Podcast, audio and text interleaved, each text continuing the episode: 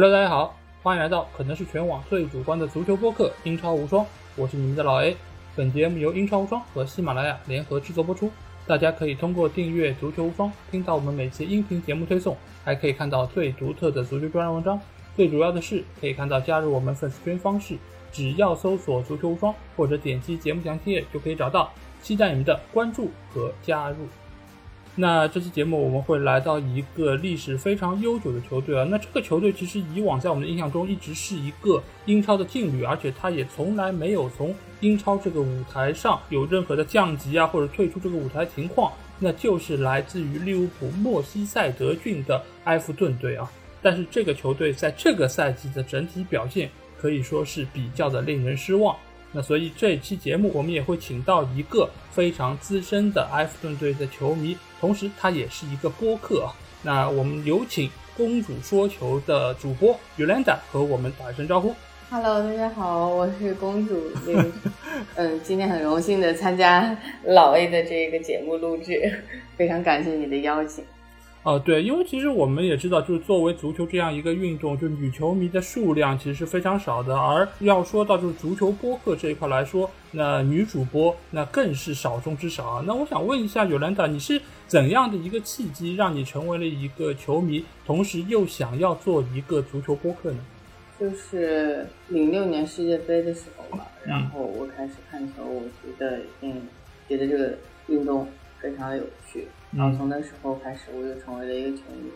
做播客的话，是我朋友邀请我说是让我试一下去做播客，然后因为他在喜马拉雅工作，他说 他觉得我比较适合，所以他那个时候他邀请我去，所以我从那个那那个时候开始的。嗯，哎，你这个历程倒是和很多这种大 V 是一样的，对吧？就是在媒体圈有些朋友，然后说，哎，你这个。呃，资历非常不错，你各方面很有经验，那你过来开一档播客节目，比如说像可汗啊，或金向凯，其实都是因为这样的一些契机，他们来到喜马拉雅做播客。那其实你的背景其实和他们也是有一点点类似，因为之前你好像也是在热刺俱乐部有过任职。那你能不能给我们简单分享一下这部分的一些经历呢？怎么说？我是后来去了英国读书，就是很等读到大学的时候。嗯，我参加了英超的那个现场团，当时是新英体育的。然后我读大学读的专业也是体育新闻，其实我也认识可涵老师他们那些。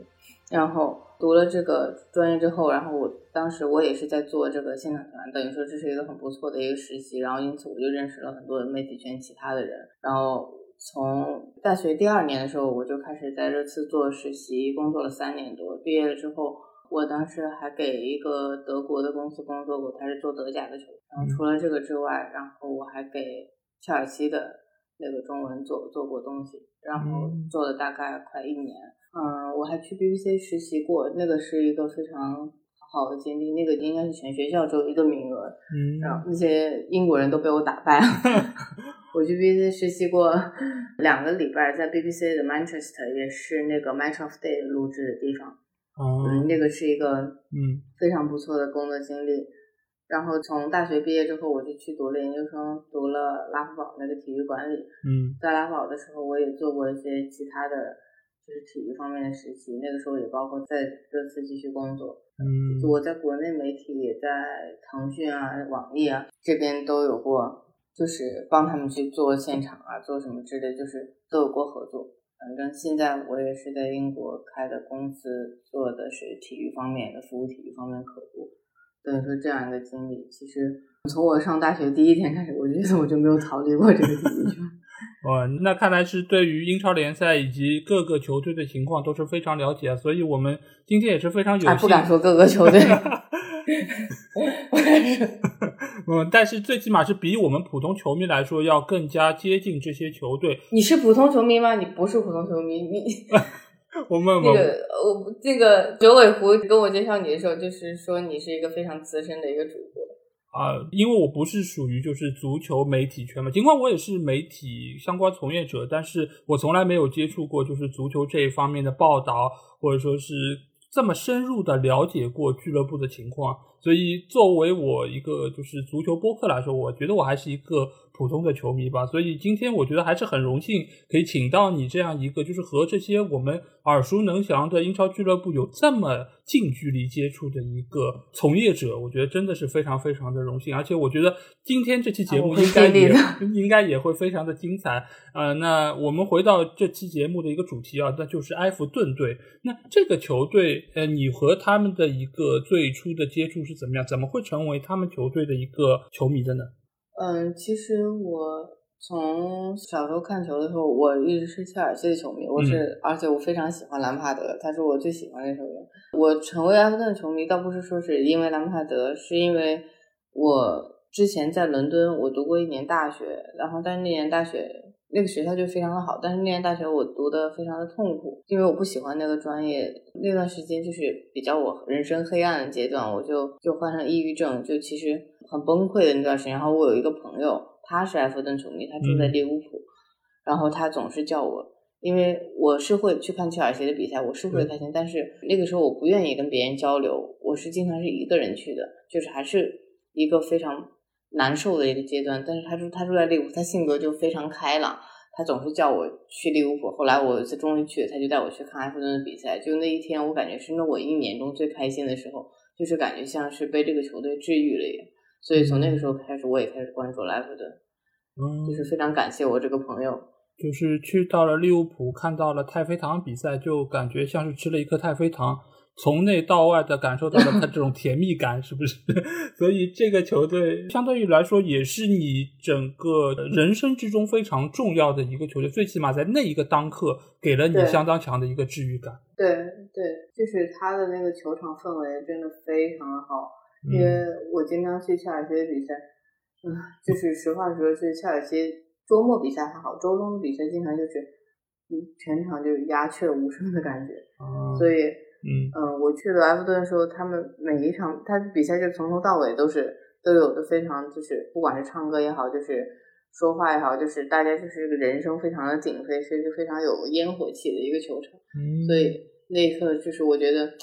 非常的治愈。然后我又在利物浦玩了两天，我朋友带我去了各种地方，然后就那两天我就觉得人生非常圆满。他还带我去了埃弗顿训练基地，然后带我去见球员，然后去带我去签名干嘛的。就是那两天，我非常的开心。对，那真的是一个非常独特的经历啊。呃，不过说到就是埃弗顿这个烟火气，在赛季最后的几轮比赛，由于他们也是承受了保级非常大的压力，那个真的烟火气。对，就是我们可以全场看到他们那个蓝色的烟火在那边，真烟火。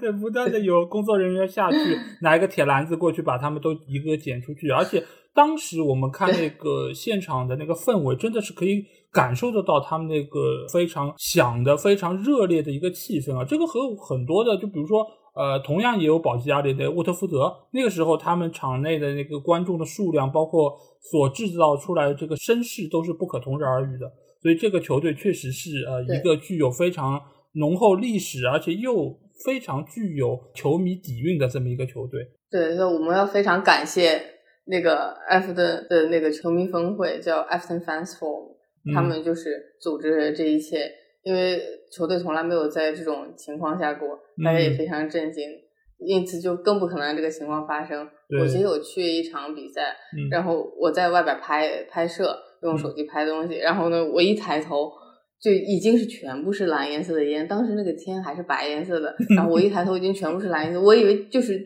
眼睛加了滤镜，嗯，真的非常的震撼。你看到的那些什么烟放到放在球场外面那个烟，然后球队大巴过去，嗯，那些完全没有任何滤镜，根本不用滤镜。我一抬头，真的我感觉我被一个蓝色的空间所。就是框住的那个感觉，就还真的非常震撼。对，而且就最后保级的那场比赛，当哨声响起的那一刻，所有的球迷都冲到了场地里面。我在节目里面也说到，我说那个场面看上去真的是比曼城夺冠的时候冲入场地那些球迷还要疯狂，还要热烈，感觉是他们不是保级成功，而是拿到了英超的冠军那种感觉。对 对，所以整个这个气氛真的是非常热烈。而且我记得当时还有个小插曲嘛，就是维埃拉走。走到场地里面被一个球迷挑衅，然后维拉维埃拉就怒了，然后就打了那个球迷，对吧？当时我是觉得，对他踹了他一脚。对，所以其实当时也是球迷啊，发自内心的，他们是压抑不住内心的那种兴奋感，所以也会呃波及到了维埃拉。这个其实我觉得也是非常有意思的一个插曲。但是不管怎么说，这个赛季埃弗顿队的表现确实是非常非常出人意料。那你在赛季初的时候有没有想到过他们这赛季是这个成绩呢？哎，应该是是看英超的人都不会想到 埃弗顿会有这样的一个结果吧。但是就是像兰帕德他自己所说的，我们目前所处的，但是当时还没有保级成功嘛。他说目前所处的这个状况不是说一天两天或者是一个人两个人所造成的，这个是有很多原因，然后呢让我们到了今天这个地步。嗯，这个不是说。这不是说随随便便就可以到的，这个是有很多原因而造成的。而你，而一一个，比如说是一个进球失误，或者是一个误判，一个什么，然后它都可能造成一些不可挽回的后果。然后他因此，反正从从这句话之前还说了一些话，然后他所以他被英总罚款了。但是 其实我觉得我挺欣赏兰帕的这一点，因为总是在这个时候，你需要一个人要为你的球队说出一些这样的比较，嗯，就是像。为罚款就可以说他说比较过激的话，但是需要有个人做做这样的事情，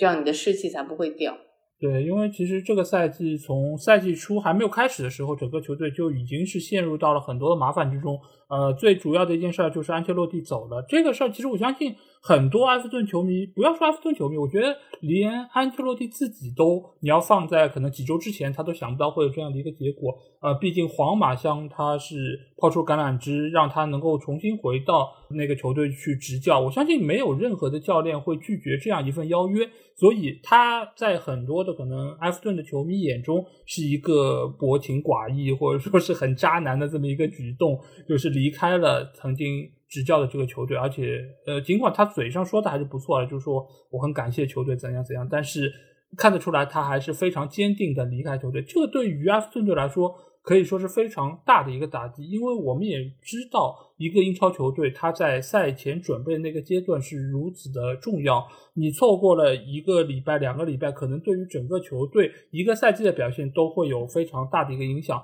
然而这个时候，对于阿弗顿队来说，最大的一个影响就是主教练没有了，你的技战术打法可能也会发生很大的变化。而这个时候迎来的就是贝大师贝尼特斯。而这样一个主教练的到来，来顶替安切洛蒂，那你个人觉得是一个好的选择吗？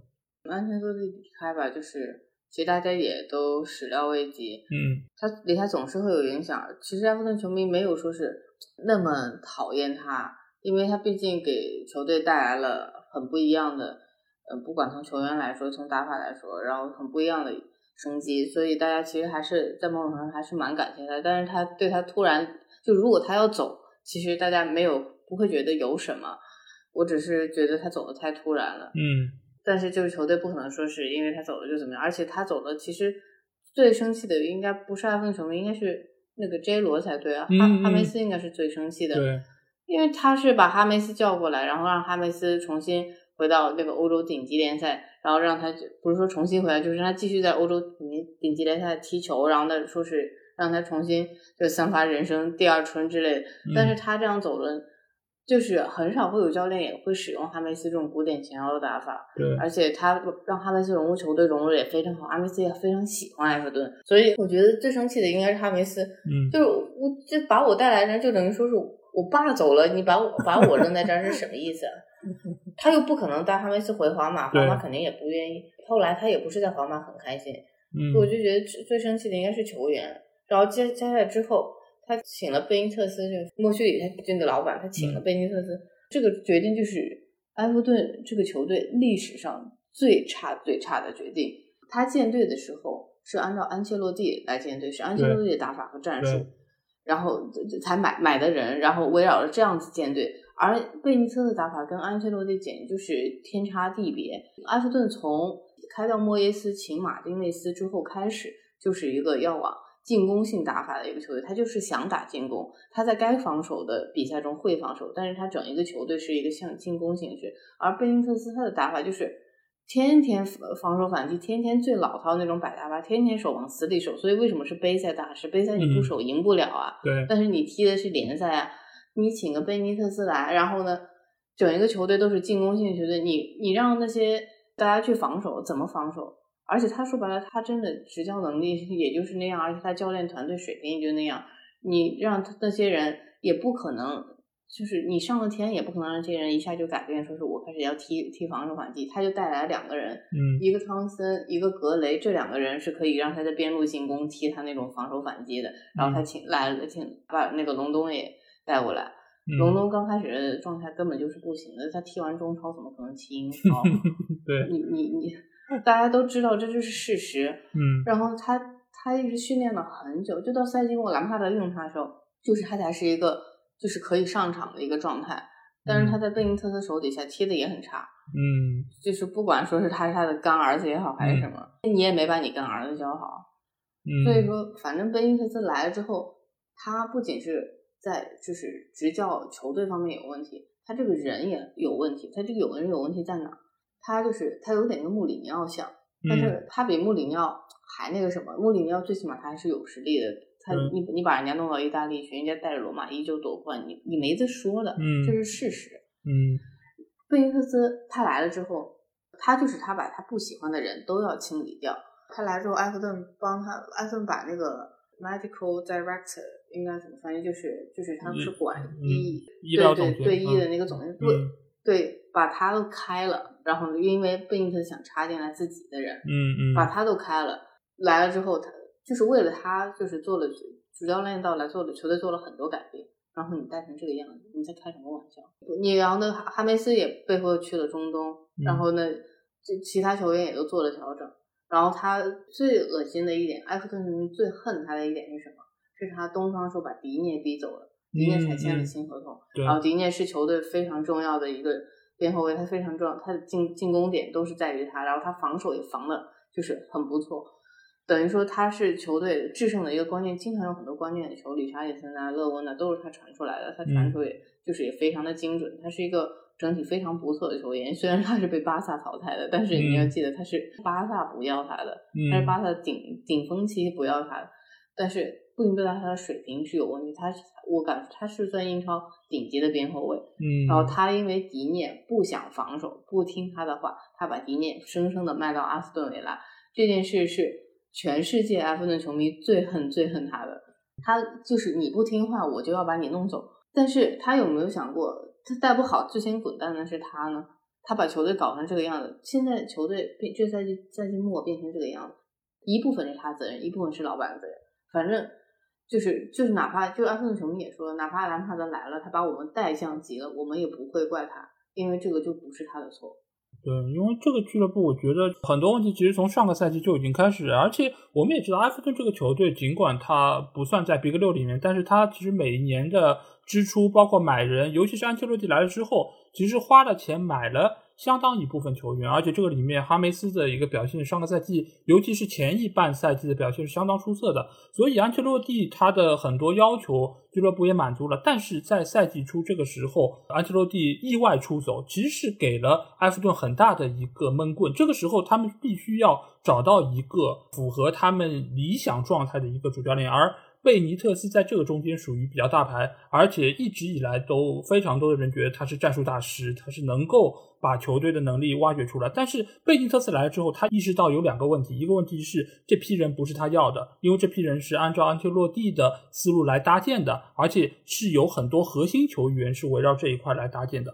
而他想要问埃弗顿要钱要人的时候，他发现一点，前两年花超了。这个事儿其实也是埃弗顿现在受到诟病非常多的一点，就是因为英超也有工资帽，他们其实也是有呃花费的一个金额在那边，所以前两年花超了之后，使得这个下窗埃弗顿是没有太多的资金给到贝大师的，所以他才会一百五十万买了格雷，免签了汤森，这个其实也是在没有钱的情况下撸了一些看上去还可以用用的球员，而在这个时候。你又没有办法说，我再引进符合贝大是自己想要的这样一个风格的球员，再加上凯尔维特卢因一开始受伤，呃，理查里森可能在他看来不足够一个人扛一个赛季，所以从中超拉来了自己的关系户隆东，那这个其实也是所谓的就是他没有办法的办法。在这个时刻，加上他本身又是一个可能比较老派的教练，他对于球员的使用是有自己的一套见解。就是我从他的角度来考虑，就是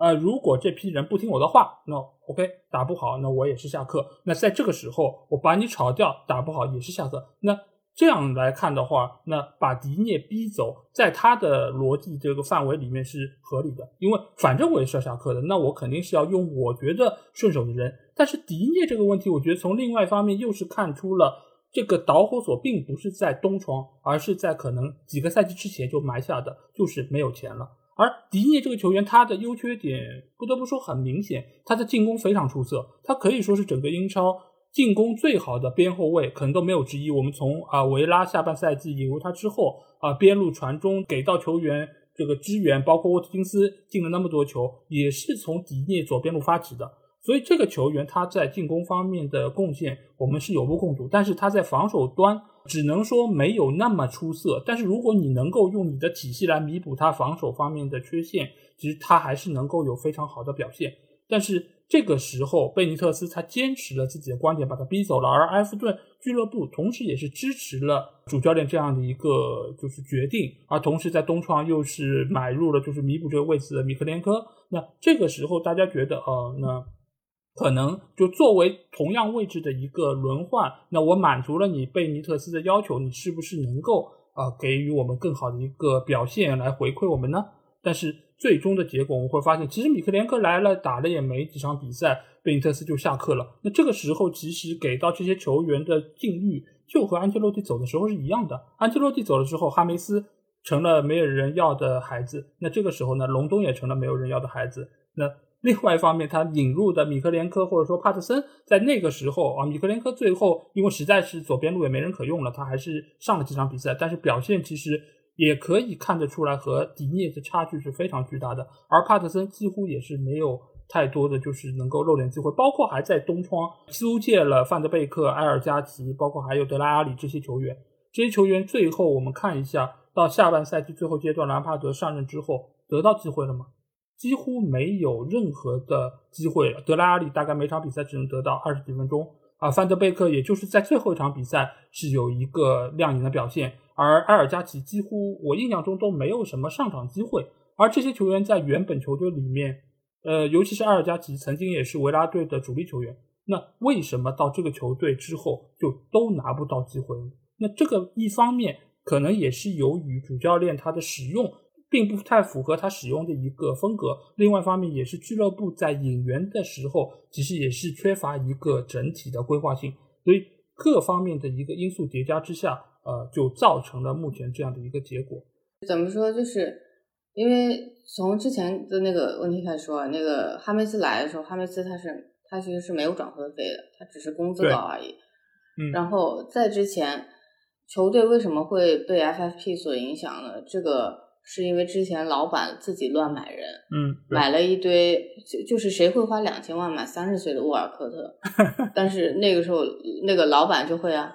莫莫水和那个比尔肯莱特两个人就买了这样的人，然后呢买了伊沃比，伊沃比花了三千多万，伊沃比工资又很高，伊沃比这个赛季兰帕德来之后踢得非常好，但是在之前一直都是很拉垮，然后德尔夫来了之后也老受伤，然后呢他这个他也是兰帕德来之后踢得好，之前也是踢得很差，然后再包括了戈巴明，戈巴明来着就受伤，就韧带断了两次，等于说这个是一系列的原因造成了他那个什么。买人，我觉得不是安切洛蒂的买人的问题，他有什么工资高，包括转会费，只是是因为之前这是所有的转会的错误决定影响到了 FIP，都是老板自己私自买人的决定，是他自己买人，他就像一个中超的老板，或者像一个买了英国球队的某一些的中国老板一样，私自按照自己的喜好买人，而不是按照整一个球队如何去建队，就像自己觉得自己在玩 FM，其实根本就不是，这是他的原因造成了，然后再加上。之后说，比如说兰帕德买了什么，呃，迪涅，迪涅他从来其实就不是一个防守的球员，在安切洛蒂的体系，安切洛蒂从来没有要求过他要防守，他有米米娜，有有基恩，有戈弗雷，有这些人去帮他去做这个后后面扫尾的一个工作，他只需要往前冲就可以了。所以就是很多人其实他在说迪涅的时候，他不会对他一个防守。作为评价，因为大家没看见过他防守。对对对。然后，嗯嗯，之后的话，包括范德贝克、埃尔加奇和阿里这三个演员，这是埃尔加奇是那个贝尼特斯弄来的，他是他其实是换迪涅中的其中的一一项条款，对是把他弄过来而已。但是但是因为阿尔加奇说白了，他的水平不够在埃弗顿踢球，这个就是实事实，所以他上不了场。然后在帕帕特森，他买了那个帕特森，那个苏格兰的那个嗯边后卫来之后，帕特森他受伤了，他一直在受伤，他没踢过比赛，基本上。对。然后呢，再买了米克连科，米克连科他就是为了逼走迪涅，然后买自己的人。其实米克连科他跟迪涅是同样，就是他们的踢球风格是一样的，他就是为了搞这个队内的这更衣室问题，然后换成自己的人。他把米克连科弄来之后，米克连刚开始也没怎么上，但是他赛季末表现的非常出色，尤其对莱斯特还进了一个那样一个世界波的进球。对。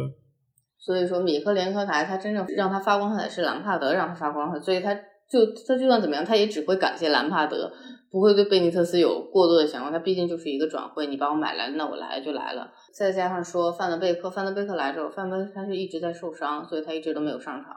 他本身自己其实就是有伤，所以他到最后赛季末才上的场，上了最后一场。在这之前，他就短暂的上了一下场之后，他就一直在受伤。然后加上阿里，阿里他说白了，就是热刺球迷也会觉得非常对不起他。他毕竟那么长时间就是没有好好踢球，没有好好训练，他需要一个恢复的一个一个阶段。你说我你给我半年，但是我都一两个赛季都没怎么好好好的去踢球了。我在热刺就上上什么无关紧要的杯赛，那他是不可能有机会得到锻炼的。所以兰帕德把把阿里买过来，其实我觉得他也是做一个长远的打算，因为他觉得阿里这个阿里毕竟才二十五岁，在他他这个人身上还是有很多事情，很多就是潜力，很多未来可以期待、可以挖掘的，所以他才把阿里买来，然后想经过自己教练团队调教之后，让他之后就是重新变成自己之前这样。他毕竟是一亿地心，嗯嗯，对吧？其实说到阿里，其实因为我们之前也是看过那个亚马逊的那个纪录片嘛，其实在这个里面，莫里尼奥对他的很多的评价都是好像说他很懒，或者说是他好像已经是过了自己巅峰期的那个状态。那你因为和热刺的关系可能也比较近，你可能会了解到一些啊、呃实际情况。那你觉得阿里现在这个情况，他过了他的巅峰期了吗？或者他现在整个的状态是出现了明显下滑吗？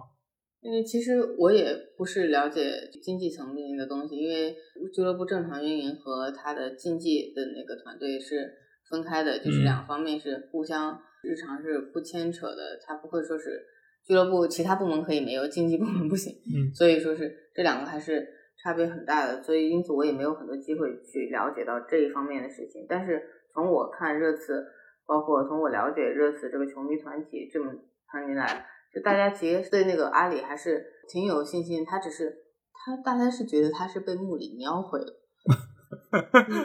阿里从来都没有说是我，我觉得他从来不是说是过了自己的巅峰期。阿里这个人，就是对我对他的一个了解，虽然我就是没有说是跟他是朋友那样的，但是嗯你经常看一个球员，你对他有一定的了解，包括你身边的人可能对他有一定的接触或者怎么样，其实你去能知道一个人性格，包括你一天到晚去看，比如说看一个好莱坞明星，你从来没见过他，但是你从他发的那些什么 Instagram 上面，嗯你是能看出来一个人的个性的。你会觉得你跟他很近。我没有说我觉得我跟阿里很，但是我能看出阿里这个人，他是一个就是叛逆的人。嗯他一个叛逆人，他叛逆在哪里？就是你你不能一直打击他，你一直打击他，他他就是就是摆烂给你看。嗯嗯你看他后来不是染了什么红颜色的头发、蓝颜色留了的头发胡子那个样子，对他他就是觉得你既然觉得我是这样一个人，那我就这样一个人好了。但是他后来到拉夫顿，然后呢，他除了第一场就是在纽卡那场中场的时候出场给大家就是就打招呼之外，他那场之后，他马上把他自己的风格改。其实他是希望变好的，嗯，他自己是是希望朝着一个仰望，他知道那样子不好看，但是他就是要那样子给你看，他就就是一个人的一个一个心理。他那场之后，他就把头发剃了，把胡子刮了，然后呢，就是穿着也正正常常的，因为他也知道自己就是还可以有更多的发展，所以他也是希望等他兰帕德手下能重新提出自己的巅峰期。我不觉得他过了巅峰期，他只是很长时间没有被打磨，因此他显得比较表面上比较钝，但他内在还是一个很有潜力、很可以去继续攀登高峰的一个球员。对，因为从你的这个说法里面，我其实是感受到了一点，就是因为很多球员他是少年成名嘛，其实他从成名的阶段到他成功的阶段，其实我们感觉已经认识他很久，但其实他从年龄上来说还是一个小孩儿，或者说如果他在平时的一个过程之中，他没有太多人给予他很多就是忠告的话，其实他还是很容易出现很多青少年叛逆期的那么一个状态。但是我们好像感觉他是个巨星。我觉得球员都挺小孩的。嗯，对，我是觉得，因为他们生长环境就是，嗯因为他们每天就只是就是成为职业球员之后，十几岁开始每天就是训练，就是自己的队友，然后呢自己的邻居或者以前的同学，他他的那个环境比较单纯，加上国外的环境确实也比较单纯，所以他们其实挺多时候你可能要用一个小孩的想法去想他，嗯，然后呢，那个确实就是他的想法。所以说，为什么有些球员会做出一些比较可能大家觉得不可思议的举动？那确实，嗯嗯是比较就是生长环境啊、接触的人啊之类的，是有是有关系的。也是，而且确实，你如果是在比较年轻的时候就赚到了非常多的钱，那他们可能也会和嗯很多的、呃，就是富二代状态是一样的，就他可能也会买豪车，他可能嗯也会去各个地方消费，所以这个其实也会加剧他的一些可能更放纵自己或者更任性的这么一个状态。对，所以就要有主教练和经纪人，不要飘，飘了就飘了就容易出事。对对对，是的。那我们之后啊、因为贝尼特斯由于带队成绩不好，所以很快就请来了兰帕德。那你觉得兰帕德对于这个球队来说是一个正确的选择吗？毕竟他之前在切尔西好像战绩也并不是特别的理想。嗯，我觉得请兰帕德是那个时候最好的选择，嗯因为没有什么其他的人。当时他要请一个什么，之前在哪里带过的，我有点忘记了，一个就是西班牙的人，然后所有的埃弗顿球迷就很多很多人，大概有几百人，就有一天晚上，就是他决定要请那个人的那天晚上，嗯他们跑到那个 Royal Liver Building，那个是利物浦很很长，它上面有那个利物浦的那个鸟，利物浦市的那个鸟，那个嗯鸟不是 利物浦足球俱乐部的，那个鸟是利物浦市。我知道你知道，但是你知道很多不是很多人都觉得那是利物浦的鸟，对啊，那是我们，因为我之前在利物浦住了四五年，你知道吧？嗯那是我们城市的鸟，不是它的鸟。然后那个 Royal Liver Building 那个是一个很有名的一个建筑，就是在。因为我们家就是住在河边，然后那个那栋楼就是他们的办公室那栋楼，其实离我们家也特别特别特别近。嗯我们每天都可以看见那栋楼，反正说是他们就跑到那栋楼下，然后去抗议，就跟那个老板抗议，说是你要敢把他请来的话，我们这些人就是就是你不知道球迷会做出什么样的事情，嗯，因为球迷这个话语权啊，虽然球迷不像说是其他的有些德甲俱乐部球迷会占股份，嗯但是在外国外的话，球迷这个球迷团体、球迷的这个机构啊之类的，是占很大很大比例的。嗯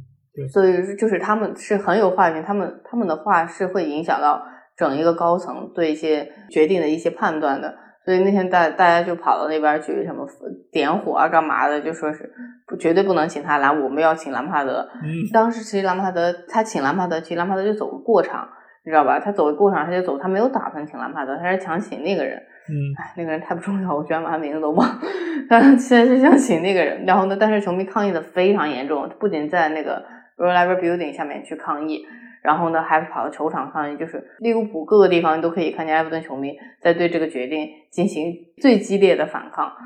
所以那个老板就犹豫了，犹豫之后，他就把兰帕德重新请回来。重新请回来，然后让兰帕德再做了一次，就是 interview 嘛，让他再、再再做了一次，然后呢，怎么怎么样，最后就是老板听了大家的决定，请了兰帕德。因为说白了，你听大家决定，你请了兰帕德之后，兰帕德就算带降级了，那那是球迷请来的呀。对对，说白了，他可以，他可以不不不担任何责任，那是你们要的，对啊。嗯 所以说是他到最后，不管是出于什么方面的思量，他多方面考虑之后，他还是请了兰帕德。我是觉得请了兰帕德是一个，我觉得是那个时候最好的决定。如果放在现在的话，就是通过他的这跟球队这样的话，我觉得也是最好的决定，因为跟球队非常近的，就是球迷跟球队非常近的时候，上一次是在马丁内斯在的时候，嗯。就是每一个球迷都觉得就是那个 sense of belonging 那个归属感嗯。跟这个球队是非常近的，然后包括球队给球迷释放出来的信号，然后从那之后就是呃不是说是跟球迷距离远，就是很正常的一个东西，但是兰帕德来之后，就是他拉近了球迷跟球队的距离，就大家有更加强烈对这个球队的一个归属感，一个喜爱程度又会增加，而且埃弗顿所有的员工，我可以就是说。每个人都非常喜欢兰帕德。兰帕德是一个非常招人喜欢的一个人，他是一个很会做人，然后很有自己原则的一个人。就每个人都非常喜欢他，我觉得我可能找不出来埃弗顿这个俱乐部里边哪个人讨厌他，应该是没有的。OK，呃，那因为就是首先就是我们这边的就是球迷，因为大家都是就是离当地比较远嘛，所以其实对于当地球迷的很多的感觉其实并不是特别的了解。因为其实，在当地来说，这些球迷他们的任何诉求，其实对俱乐部来说都是无比重要。我们可以遥想到当时欧超那个事件。就是有非常多俱乐部球迷上街游行反对这一切，包括我记得当时曼联球迷也是到老特拉福德冲入场内，然后宣泄自己的情绪，表达自己的观点。所以很快，那六支英超的俱乐部都齐齐的退出了欧超，而且再也没有人提这件事儿。而且啊，当时包括像格雷泽等等一些人，他们也都出来发表声明说啊，我们是不会再参与这种事儿。这个事儿是我们之前可能。出现的错误，或者我们要增加和就是当地社区的连接等等这些，因为对于他们来说，其实和社区的关系是无比重要的。因为我们也可以看到很多球员他们会去做义工，甚至于他们会去和当地有一些就是慈善的一些事情，其实也是他们和当地非常呃社区紧密联系的一个证据。所以这个时候啊，球迷提出他们要兰帕德，那对于埃弗顿俱乐部来说，他们确实是一个。呃，不得不面对的一个情况，而在这个时候，呃，兰帕德可能也是当时能够做出最好的一个选择。但是，因为从我们这边就是媒体的感觉上来说，兰帕德似乎是一个怎么样的人啊？呃，我不知道当地你们是怎么评点他的一些言语，但是在我们就是在简中这个媒体圈里面，兰帕德好像是属于那种情商比较差的。就是有什么话就直说的，尤其是在阿布那件事情上，他好像说啊，我不是很跟他很熟。哦，阿布这个事情我一定要说，我一定要给他 平反一下。OK，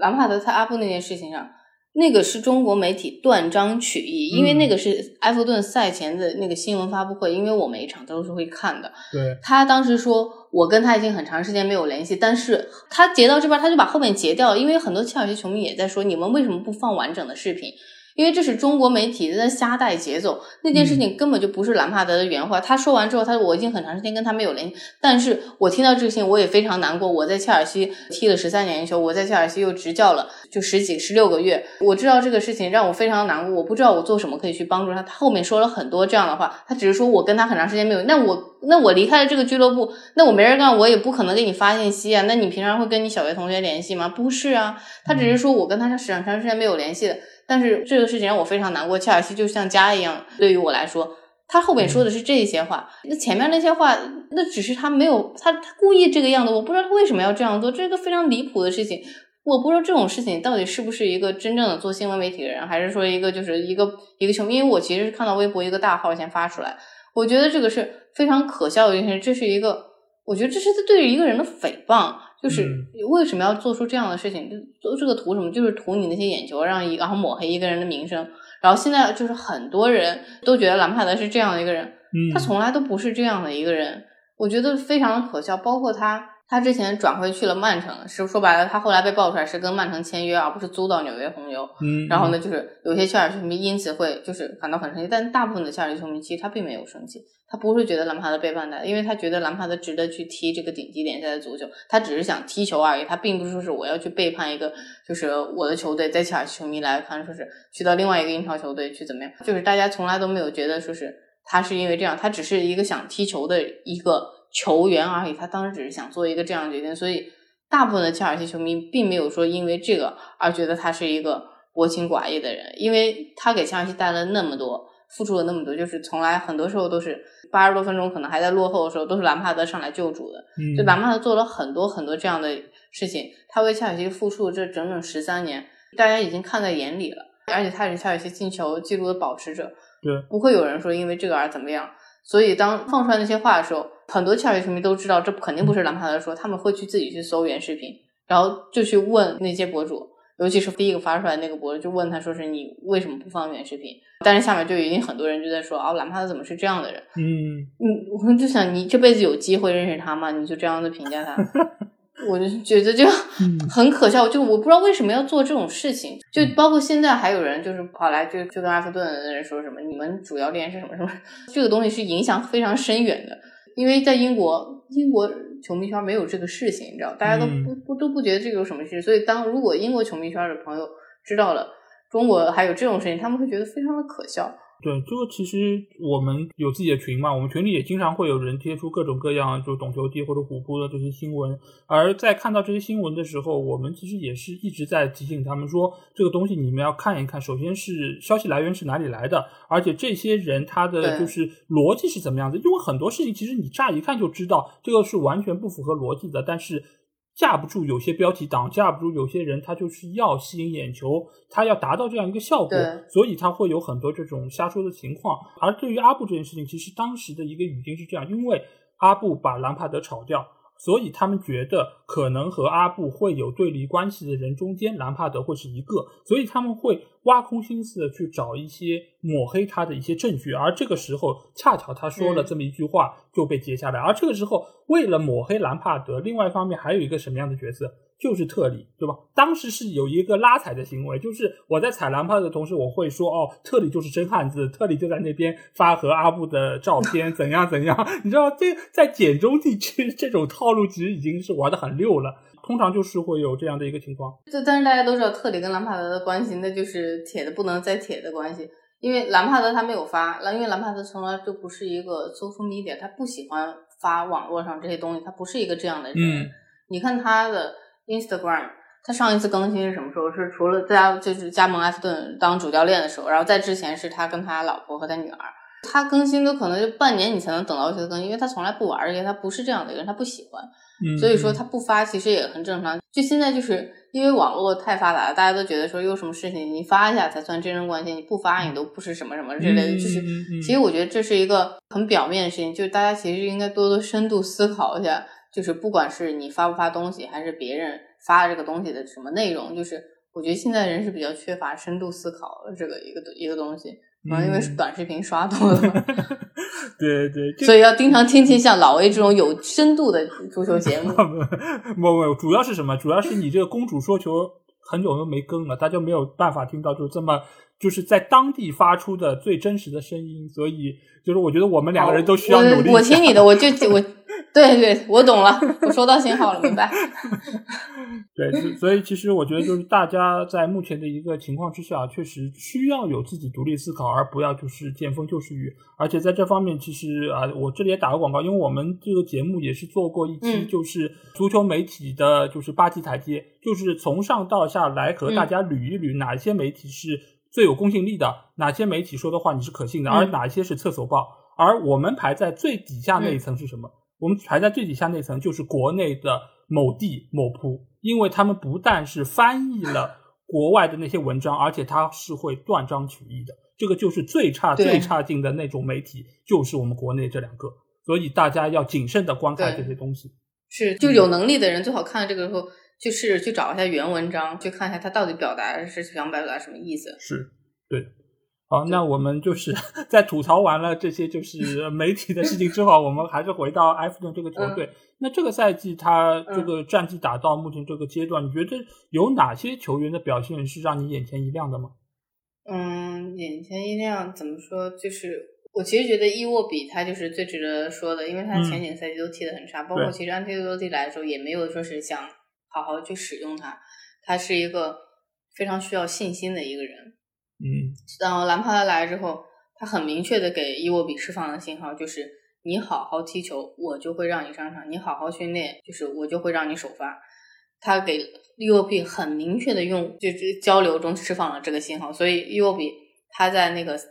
训练之后是非常刻苦，他比之前可能刻苦非常多的倍。嗯，然后在场上踢球，他非常的积极，他每一个球，哪怕那个球都到底线了，就很多人可能选择不去回抢，但是他还是去抢。就是他在场上跑，因为他跑动，他跑步这一点就是其实非常，就是是他的一个优势，他能跑很久，然后而且他跑的也比较快，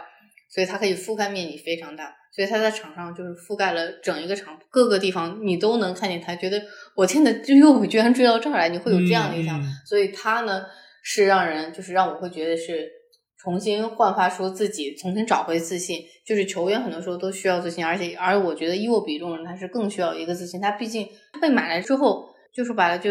很普通一个球员，这么多年了，他终于有让自己出头的日子，他能不努力嗯。就其实我觉得伊沃比是一个非常好的一个例子。再一个眼前一亮的，我觉得是肯定是戈登，嗯，因为兰帕德他是很会挖掘天才的一个人。芒特其实跟戈登，兰帕自己他自己就亲口一说，芒特跟戈登是同一类型球员。他说我不是贬低芒特，也不会怎么样。他说我现在和戈登就是工作之后，我觉得他就肯定是要夸一下戈登。他说我觉得戈登更会有那个呃潜力，他非常看好戈登。他说戈登也一定是会成为英格兰顶级的前场球员。嗯，他就是非常乐意去栽培这样的球员，不管是这个球员就是他之前可能没有球踢，或者是怎么样。因为毕竟戈登是才从那个下面升上来的，他就是他看到了戈登的潜力，我觉得他是一个很他看人很准的一个人，而且他教练团队也是一个对球员栽培啊，是一个非常就做的非常好，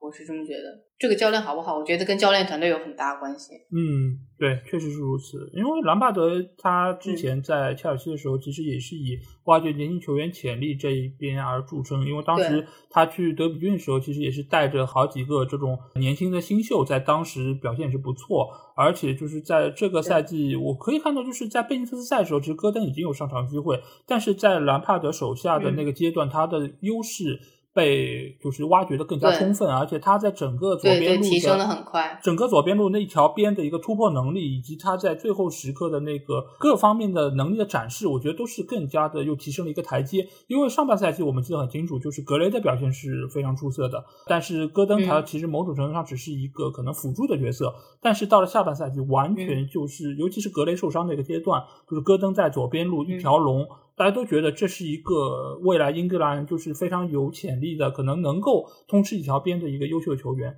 而在这个时候，呃，我觉得你说到另外就是伊沃比的时候，我其实觉得他这个球员是更加就是接地气的球员，因为你可能说戈登的话，他是一个很有潜力的一个希望之星这样的突然出现的人物，而伊沃比无论是在之前在阿森纳还是买到埃弗顿之后，他的表现其实都是不温不火。而且他当时顶着那个三千万的那个头衔，大家都觉得哦，你是这么贵的一个价格，应该是给大家奉献出啊不一样的一个表现。但是一直以来，大家可能对他期待太高了。而伊沃比这个球员又是属于那种什么，就是你的优势都不是那么明显，所以你很难在场上有那种特别惊艳的表现，或者说你的突破特别强，你的射门特别强，你的拦截特别厉害。他不是这样的人。但是这个赛季我们可以发现，很多场比赛，埃弗顿能够在中场把球抢下来。完全都是依靠伊沃比的不犀利的奔跑，包括他很大的一个覆盖面。因为在一个球队里面，你势必一定是要有人干脏活累活的。可能大家以前看到都是阿兰在中路，可能是防守端有很好的表现，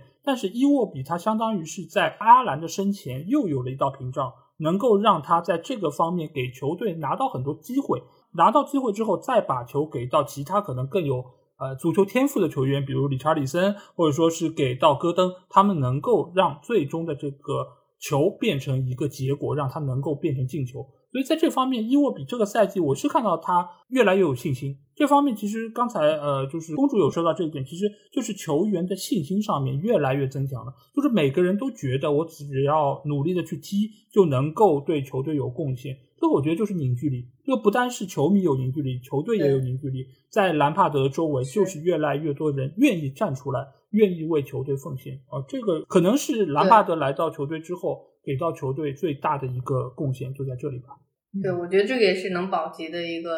很大的一个关键，球队的凝聚力。对，因为其实很多球迷都觉得啊，最后埃弗顿能保级就是靠了人脉，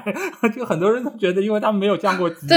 然后因为在英超对吧，就是大家关系好嘛。因为因为兰帕德贿赂切尔西，这这 很多人这样讲就觉得，哎，算了，不跟他们说了。对对啊，但但其实你们也要看到，就是在埃弗顿最后那个阶段，其实他也是受到了非常多的一些。困扰，比如说那个红牌，比如说不断的伤病，其实都是给到兰帕德非常大的一个压力，在那个时候。还有那个曼城的手球呢？嗯，对啊，对啊。所以其实当时也有非常人都说，就是如果兰帕德在埃弗顿这一战再起不来，再没有好的战绩，可能他的执教生涯也就此就要可能沉沦了。因为大家都觉得他可能在去到切尔西的时候是一个很有希望的年轻教练，但是他从切尔西下课之后，一直也都没有找到一个新的俱乐部。有人是觉得啊，他可能是没有人愿意请他，但也有不少就是知道兰帕德的人士，他一直在蛰伏，他一直在等一个机会，就是能够有一个球队符合他的心意，又能够展现出他的执教理念的这么一个队伍。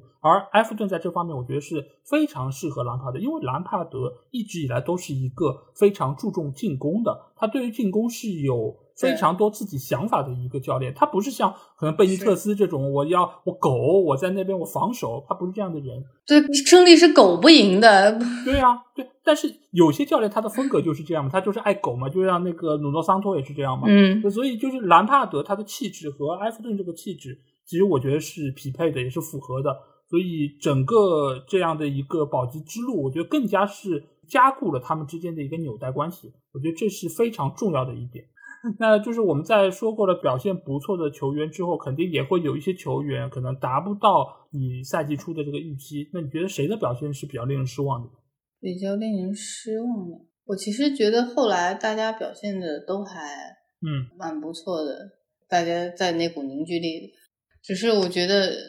比较失望。我在想，我能说的一个是基恩，因为 基恩 后面的比赛确实是。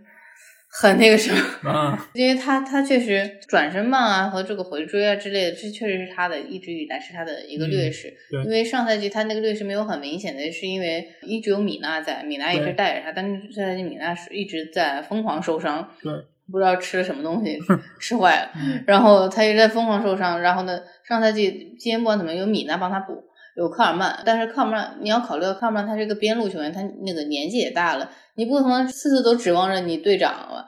所以说其实好几次失误都是吉恩造成的。我觉得，就埃弗顿球迷是挺想把他卖了，嗯，但是不确定卖不卖得掉，嗯，因为有传说西汉姆想买他，但是西汉姆现在看上了另外一个西班牙的一个球员，然后呢说可能不要吉恩了，嗯，然后现在是有点是有点头疼，就是对他就是没有意见，就是在他在场上确实。嗯，让人挺那个什么的，就是好几次，确实是因为他的失误而功亏一篑。嗯，这个是很重要的。然后接下来，我觉得，嗯，不太好的一个，也不说不太好的一个，就是可以做的更好的一个，那肯定是勒温。嗯，勒温上赛季在安切洛蒂执教下踢的非常好，这赛季一个他一个赛季说白了，他只进了仨球。嗯，就是你没听过一个顶级前锋说是一个赛季只进三个球的，就算他受伤了。因为他他是谢菲尔的青训出来的，然后他但是埃弗顿很早就把他买过来了，等于说他在埃弗顿的青训也度过了一段时间。他可以说是埃弗顿也是亲手培养出来，然后提到一线队，然后开始踢的。但是他就是赛季中的时候，他不是去给那个 GQ 杂志拍照嘛？对。他那个 GQ 杂志拍照那个照片其实是挺早拍的，就是他勒温那篇放出来的原因是就是挺早拍的。但是说白了，这个杂志这个东西放不放出来？啊？除了杂志主编有说话权，球员也是有很大权利的。对，包括你拍娱乐明星也是，他们有很大权利跟你说这个东西我现在不想放，或者我不想让你放在这一期，或者有些内容我希望你拿掉，他们的话语权是很大的。但是我就搞不懂了，球队都踢成那个样子的，你还把你在 GQ 拍那些东西，然后让放出来，这个意思意思是什么呢？就是你到底心思有没有在球队上呢？对，而且他经纪人之前放出来说他要去阿森纳之类的，就是那一刻他的整一个 social media 都被攻陷了，就大家都很不理解，就是你为什么球队困难成这个样，你居然放出来，就是你是我们那么核心，你放出来说你要去阿森纳，你是什么意思？那你要想走，那你就走好了。就大家就已经就对这件事情非常的生气，然后他经纪人马上就说，哦，我从来都没有说过这样的话，我不是这样，就马上就解释。但是大家对他已经那一刻就已经就是真的非常的生气，非常失望，就是。首先，你那个 JQ 的事情，然后其次，你又放出阿森纳的事情，而且你在 JQ 上说什么，你不确定你未来要去哪，他好像说的就是类似于这样，的话就嗯嗯你在开什么玩笑？马上都要降级了，然后你说出这种话，所以就是我觉得勒温这点就做的很好，加上他后来他其实受伤了，我不知道他到底是不是他受伤受了多长时间伤，这个伤的程度就是严重程度又是什么，这个具体我是不知道，但是他不是有一段时间赛季后半时间一直都没有上场。他就算后来好了之后，他也在替补席上坐着。我觉得这是不是说对他的惩罚？我觉得这个是可能是他身体确实没有到达那个地步，但是有可能是确实让他自己有反思，他自己应不应该说出那样的话。但是就是最后一刻，大家不都也原谅他了嘛，因为他最后一个进了那个制胜球，嗯所以球迷也不会觉得有什么。因为在那个之前 JQ 那件事情之后，他就一直都没有发过那个社交媒体，嗯因为发了也肯定也是被骂，所以说他一直都没有去这样做做过这样。他最后进了制胜球，这大家也就嗯原谅他了。其实大家从来对勒温也没有说什么恶意，只是觉嗯得他做的这件事情不合适而已。然后今年夏天的话，就是他有可能出走吧，就是对大家就在在大家的猜测里边，其实他不走，其实完全可以就是就是我觉得没有一个球员就是现在队里球员说是我因为主动提出来我要离队，因为球队释放的信号是从来没有这个，大家都知道没有人想走，包括理查利森，他是不想离开球队，但是他最后可能不得不走的原因就是他为了埃弗顿的财政收支平衡。嗯对就必须要去卖这个球员。理查利森从来没有说主动说我要走，就就算怎么样，如果埃弗顿接到合适的报价的话，理查利森也懂，他可能是要为自己的球队牺牲一下，然后他也希望去到更好的地方踢球，就是大家不会对他有任何的怨言。但是这个确实前几个赛季现在那个 FIP 的原因，所以球队不得不选择要卖掉球员。对对，哎，这两个前锋球员，我觉得也是有非常多说的啊。我就先说理查里森吧，因为我之前嗯在节目里面不止一次说过他，就是我现在是封他是最新一届的，就是足球界的影帝啊，就是他在比赛场上的那个假摔的，就也不叫假摔吧，就是在受到对方冲撞之后的那个表现，我觉得是。有一点点的过吧，这个可能是南美球员或者巴西球员的一个老毛病，但是在理查里森这边，好像在这几个赛季是愈发的明显。就是你会发现在最后的那几轮比赛，每当他好像被对方侵犯或者碰到，他就会躺在地上，就是不管进攻到哪一个程度，是对方在进攻还是本方在进攻，他就是不起来。就裁判只要不吹哨，他就绝对不起来。这个其实大家都能够看到，就是他受到伤是重还是不重。就比如说迪亚哥对他的那下侵犯，其实几乎都没有碰到，但是他一直在场上躺着，躺到最后是谁？杜库雷吧？杜库雷就是上去战术犯规，把这个球权给拿到，最后吃到了黄牌。理查利森慢慢死了。呃，我不知道这个作为一个埃弗顿球迷怎么看待他的这个行为，包括还在赛季初的时候有抢过点球，当时和凯维特鲁因在那里抢点球，科尔曼上去是把他们两个人分开，意思就是说啊、点球该谁罚就谁罚，你应该还是要让给呃原本主罚的那个人。所以在这几方面来说，你觉得理查里森对于这个球队是正面的意义更大吗？还是说他在这些方面对于球队也会产生很多不好的影响？我觉得不会，嗯因为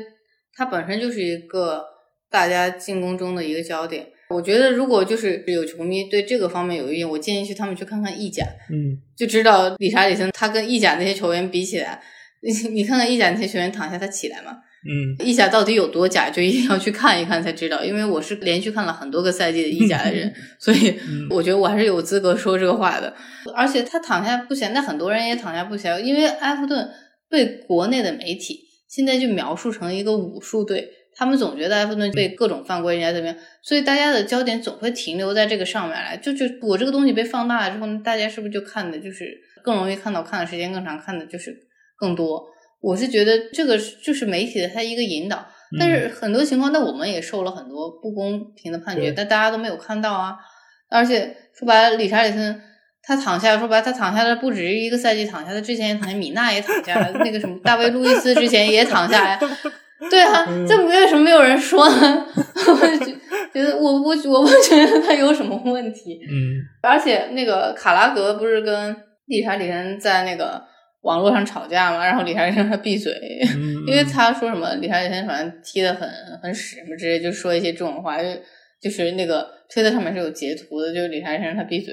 嗯，我对卡拉哥这个人不评价，反正我个人是对他没有任何好感的，嗯嗯不管是出于什么原因。我只是觉得，就是因为你这个东西被放大，大家都看到，所以现在都在那说什么理查利森这个，理查利森那个。我觉得嗯他那个时候，我觉得换做任何一个球员都会做到这样，是因为你的球队已经在那个境界了，你希望你自己可以做出，就是我嗯他愿意去牺牲自己的一些什么，他我会做出一些事情，希望给我球队争取到一些好的一些，不管是福利也好，就是嗯，还是一些积极的方面也好，就是我觉得任何一个球员在那个情况下，他都会做出这样的事情。就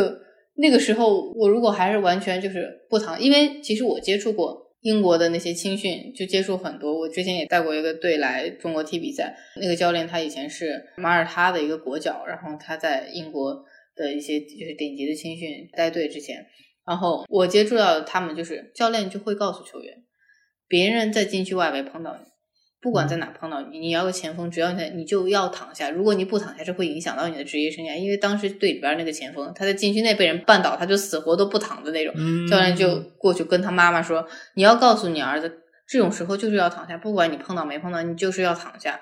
就是这个不躺下，这会影响到你之后的职业生涯。就是不管他这样就怎么样，就是大家最正常的哪一个道德评判对与否。但是在体育竞技里边，这个就是你不躺下，那不就是没点球？你没点球，你球队是不是有问题？球队有问题，万一这个升级升不上来，那升不上来的话，你是不是就一直在那踢球？那你是不是就没有更好的未来？是不是会影响到你职业生涯？这是一个很大的一个连锁反应。就有时候可能你觉得这一点它不会影响到什么，但是它确实是。所以说，这个是教练会告诉球员的。嗯嗯，我不确定是不是每个教练都说，但是他却说了，嗯，而且我亲耳听到了。嗯，这个我觉得如果是个马耳他的教练说出来，可信度非常高啊，因为他他是马耳他马耳他籍，但是他是从小在英国长大，对他是一个这样的一个人。嗯，那我觉得这个其实也是属于一种足球智慧吧，在这个方面，因为我今天正巧好像又看到另外一条关于理查里森消息啊。就是好像在巴西队，他和维尼修斯什么在训练场吵架这个事儿，我不知道你有没有看到。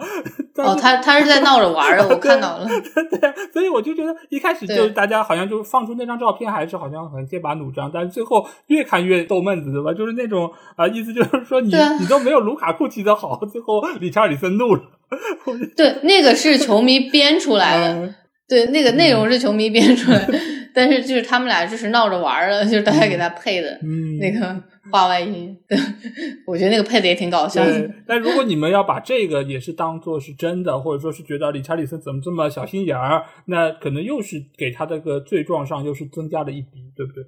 所以我觉得，就有时候还是要就是开放一点，对于这些消息来说。那我觉得就是你刚才有说到，就是麦克之恩，其实我觉得一直以来，因为作为曼联青训嘛，因为我以前也关注过他的表现，而且有一段时间他踢的确实相当不错。但这个赛季，我觉得他其实和曼联的马奎尔其实有类似的地方，因为本身他们转身都很慢，而且又是属于那种高大的英格兰的中卫。所以很多时候，你如果一旦整个球队的这个防守体系没有办法搭建特别完整，再加上可能你的搭档出现了一些问题，没有办法能够弥补你防守上面出现的一些缺失的话，确实很容易被放大。而且因为他们块头比较大嘛，所以你这种航母掉头的这种场面就特别有震撼力。所以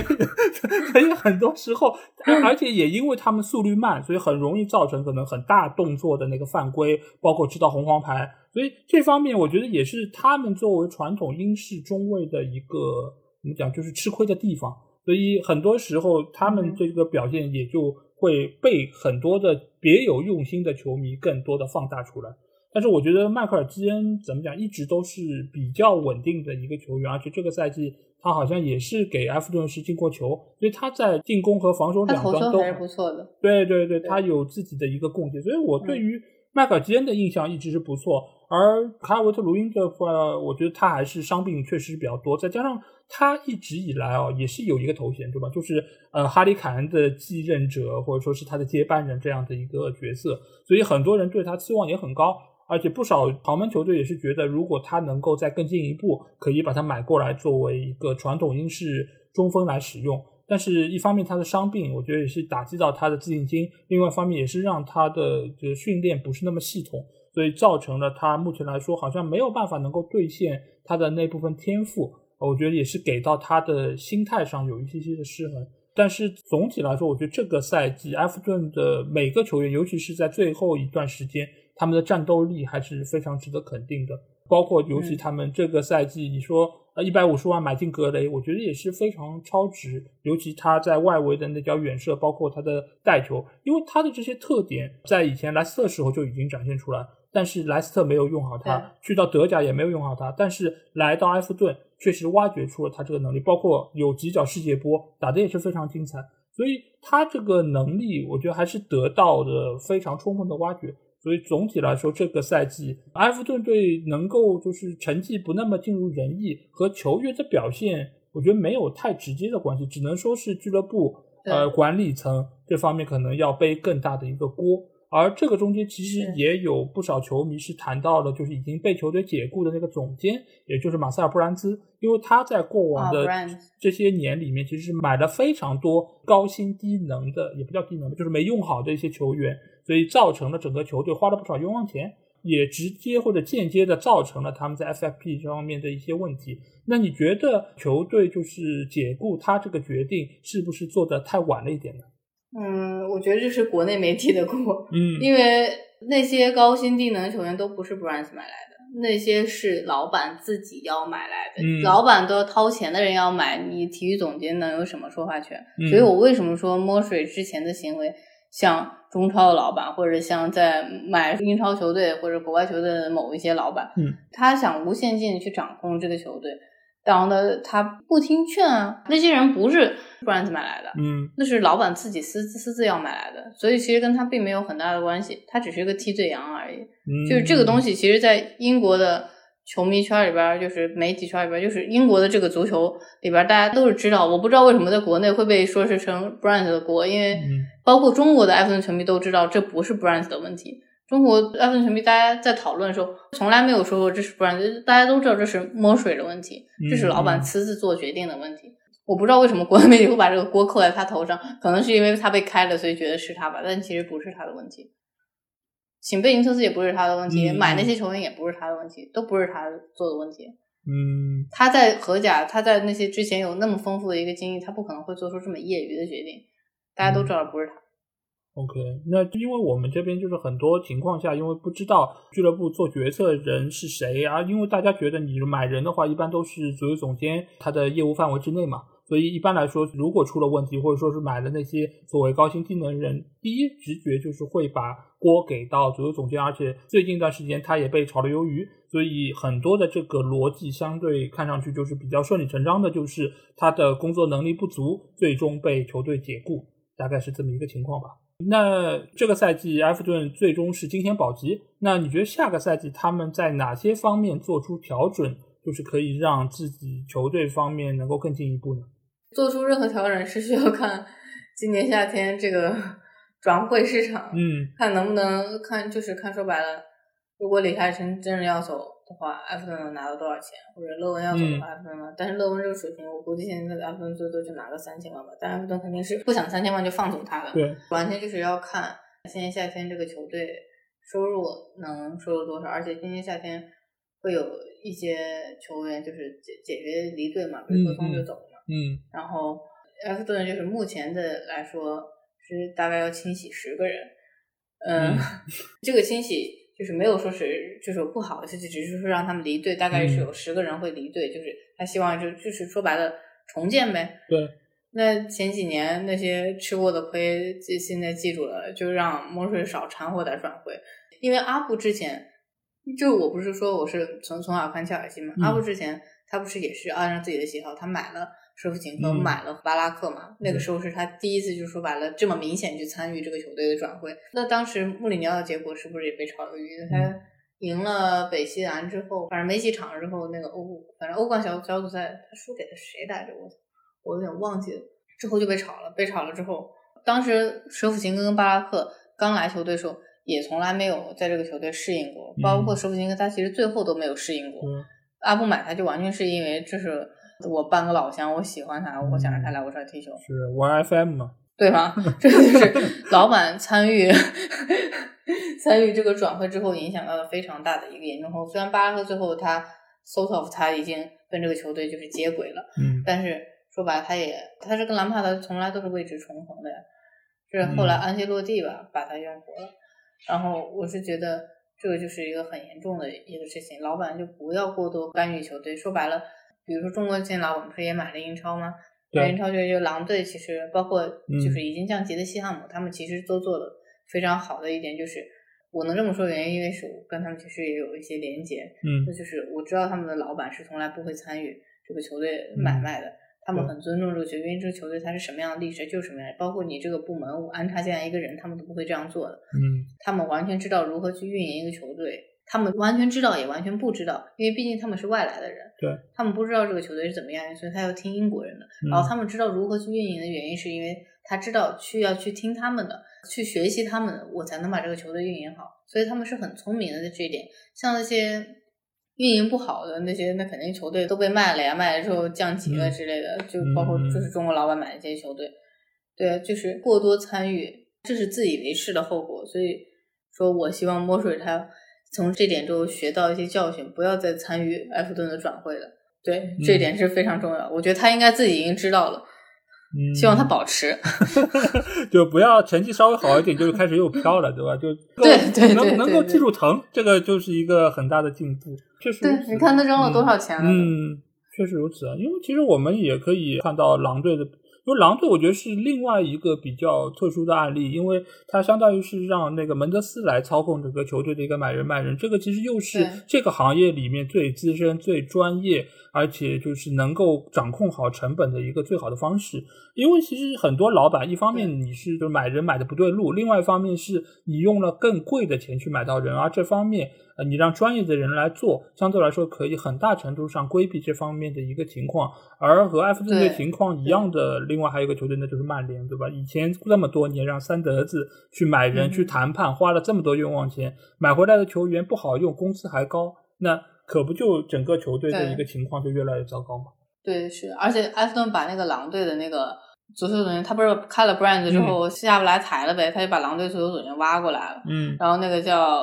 凯文塞尔维尔，他把他挖过来之后，他在狼队就是最好的那个阶段是当足球总监，在一三到一六赛季，他买了若若塔呀、卢本内维斯啊、特劳雷啊、嗯、恩东卡尔、考迪，这些都是他买的。就埃弗顿把他挖过来，在兰帕德来了之后不久就把他给挖过来，这个重建的意愿是非常明显的。是你能看出来的。对，这个其实就回到那个，就是让专业的人干专业的事儿嘛。你不要就是门外汉去瞎指挥，这样的话，整个球队你尽管花的是自己的钱，但是你其实消耗的是球队的资源和他们的能力。你如果说一个不小心让球队降级了，那这个损失真的不是你花什么一两个亿可以补得回来的。整个球迷对你的意见，而且你自己也有那么大损失啊，对啊，对啊。所以这个其实我觉得，相信他们经过了这一招啊，就是。最后阶段勉强保级，应该是会能够记上很久这样一个教训。那你觉得下个赛季如果按照你的预计的话，啊，球队最终会来到怎样的一个位置呢？啊，我觉得，就埃弗顿一直他都希望，就是前几个赛季踢得好的时候，大家是希望进前四的。嗯，这个赛季我觉得大家是如果能进前六，肯定是最好，因为其实埃弗顿他。被人家戏称千年老七嘛，嗯嗯嗯，对，所以说球队就是下赛季有欧战踢，肯定是非常重要的一点。毕竟之前其实也踢了欧联杯嘛，虽然说白了成绩没有说很好，因为毕竟球队它比较单薄，嗯，然后比较单薄在球员方面、储备方面，它是比较单，它没有办法双双线作战是有一定的困难性的。呃，所以就这次下赛季肯定，我当然希望是大家可以进前六了，我觉得这是一个所有人的目标。我也希望就兰帕德可以完成这这个目标，而且，对，然后这个赛季我觉得保级还有一点就是非常关键，就是皮克福德。嗯嗯。呃，如果不是皮克福德那些神扑，对，哦，我觉得他可能已经降级了。对，尤其是用脸蒙出那个就是吕吉格的那脚射门，对吧？这真的是，对，真的是不要脸了也要把球扑出来，真的是厉害。对对对对，真的是啊。就是皮克福德，就是带太伟大，把他就是已经供成神了。就是这一个赛季，可能因为上半赛季大家都踢得很差嘛，然后也挑不出来到底谁更差。然后下半个赛季其实大家都发挥的还可以，但是就是皮克福德还是以就是断崖式，就像饭圈投票断崖式的这个投票压倒了其他的候选人，成为埃弗顿赛季最佳球员。嗯，就是大家已经就是。已经供成神了，而且他前两天不是在英格兰国家队也扑出来，就是非常神的一个射门。我觉得皮克福德他我他的缺点就是稍微胳膊短了那么一点点，他有些时候摸到，但他反应甚至非常快。我觉得大部分时间是可以弥补他这一点。对对对，因为其实一般来说，你作为门将来说，你要不就是身高比较高，那你的覆盖面比较广；你要么就是像皮克福德这种，就反应特别快，然后门线技术特别好。那其实一般来说是这两种方式。目前来说，我觉得皮克福德他在整个这个大英国门的这个候选之中，肯定还是最出色的。你如果和波普相比，或者说和拉姆斯戴尔，我觉得他的优势还是比较的明显，而且他也是经历了几届大赛嘛。对于大赛的经验来说，我觉得也是让他最终可以拿到一门的这个位置。而这个赛季，我觉得很多球队啊，不只是埃弗顿队，其实你会发现一点，就是最出彩的球员一般就是一头一尾。门将一个位置，再加上前锋一个位置，因为这个两个位置是最容易有发挥，也最容易被球迷看到的。那就一般来说就是神扑或者说是进球数，所以就皮克福德在这方面同样是非常的亮眼。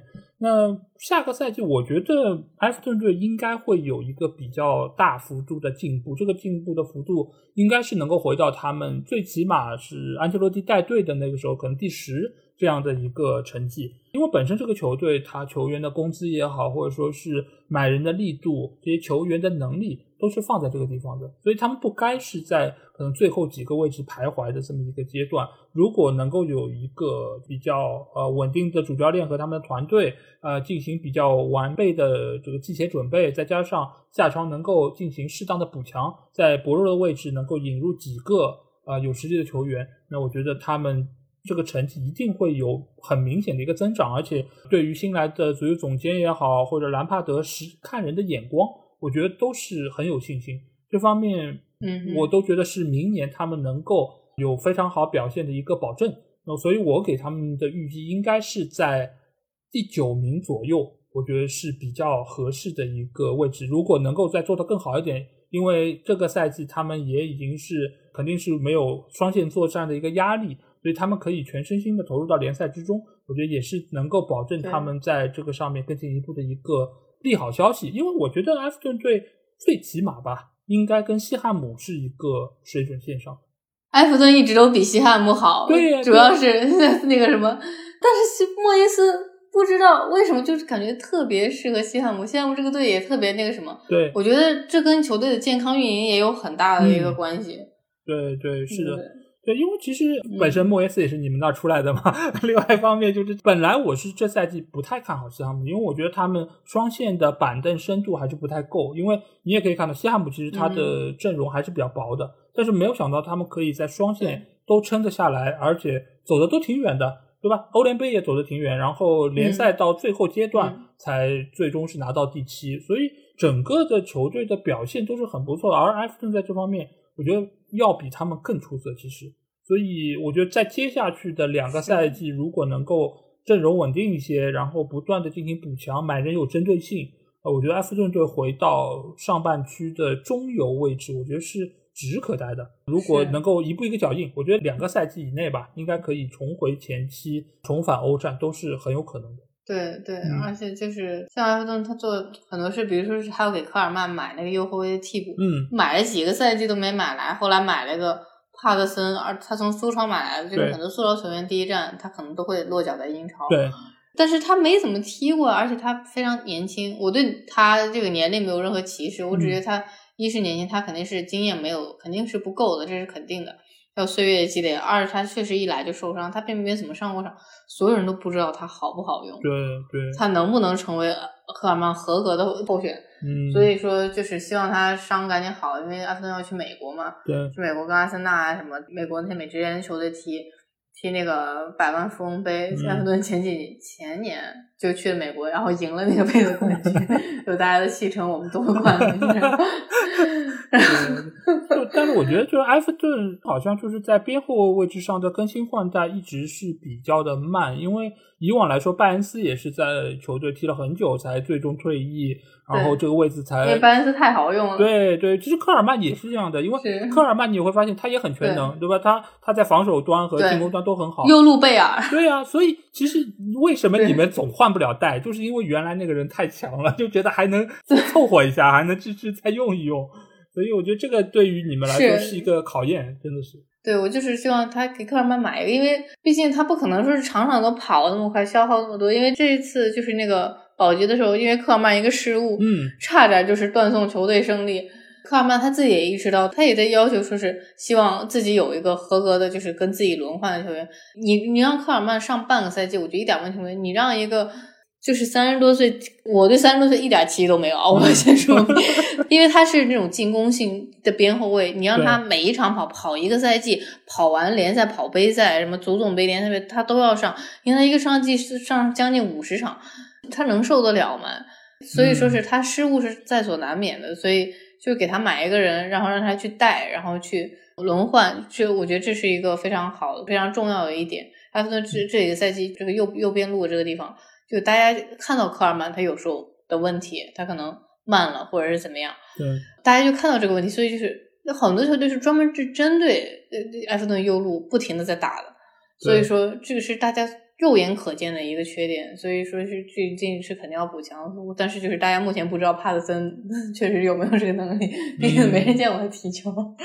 对对，这个时候你其实不只是要买一个有潜力的球员，你还要有给他上场时间，因为很多球员你是需要时间来适应体系，你需要时间来熟悉整个环境，或者包括你面对对方冲击的时候，你怎么和自己的队友配合，这个都是非常重要，所以这方面。我觉得兰帕德还是一个很合适的主教练，因为他对于磨合阵容，包括就是使用一些刚到队的球员，他还是有自己一套东西。如果他觉得不合适，我觉得他也不是那种会轻易放弃的人。像有些可能老牌教练，他觉得你不是我体系的，你不是我这种最喜欢用的人，那就把它卖掉，然后我再买我想要的。他的适配性还是很高，他的宽容度还是比较的高，所以我觉得这个都是对于埃弗顿比较好的一些地方吧。对，我是觉得下赛季就算哪怕就是表现不好，也绝对不能开兰帕德。一，你建队是需要时间的，不是说一两天就可以完完整的去建队。